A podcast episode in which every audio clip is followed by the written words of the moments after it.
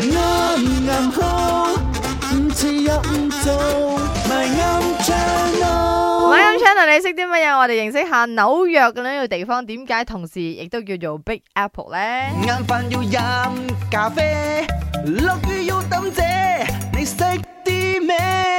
你識啲咩啊？你識啲乜嘢？原因咧，其實係以下邊一個字係正確嘅咧、嗯哼， a 就係因為诶、呃 Big Apple 嘅意思就係形容哇，佢好誘人，係即係哇好有誘惑，然之后好好 juicy，外形好好睇，裏边又多汁又甜，然之后你咬落去你就不能自拔嗰所以種你感覺。好簡單聯想下童話故事嘅嗰啲童話動漫咧，你都可以睇得到成日啦攞 Apple 啊係咪係啦，攞 Apple 啊噶嘛。 OK B 就係佢嘅地形咧，就非常之似蘋果，我又覺得唔似喎。一啲都唔似嘅，其係實咯。我作嘅點點，你作啊，下次不如知咧，以前咧，因為係盛產呢一個蘋果嘅，我一啲頭緒都冇。哦因為，都係老作 嘅。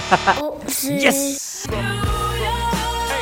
正確嘅答案係啦，就係因為呢個 Big Apple，你真係咬咗一啖你就不能自拔，甚至乎你未咬之前睇到個樣，你就好想去觸碰佢。哦但但係佢同時候咧就好似頭先阿邊個啊阿慧啊，佢係講咧嗰個阿阿雖然當同埋誘惑係咯係，又有誘惑，但係佢同時都會有危險嘅成分喺裏邊咯。哦而且咧，誒、紐約除咗叫做 Big Apple 之外，佢仲有幾個名係叫咩咧，Sin City，Sin ？Sin City。 City 係真係罪惡的城市。哦，呢個以前啦，仲有嗰個 Batman 嗰個咯係 Gotham 咯，其實 Gotham 佢幾個名嘅，所以今日咧我哋將一百五十 ringgit 送俾頭先嗰位用阿當同埋夏娃嚟形容 New York 啊就係一個 Big Apple，請你食粒蘋果啦，恭喜一晒！百五十 ringgit 可以賣幾多粒蘋果啊？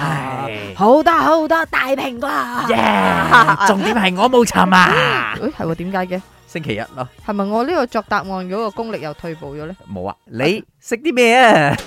放工冇煩惱，want to want to go，咪啱 channel。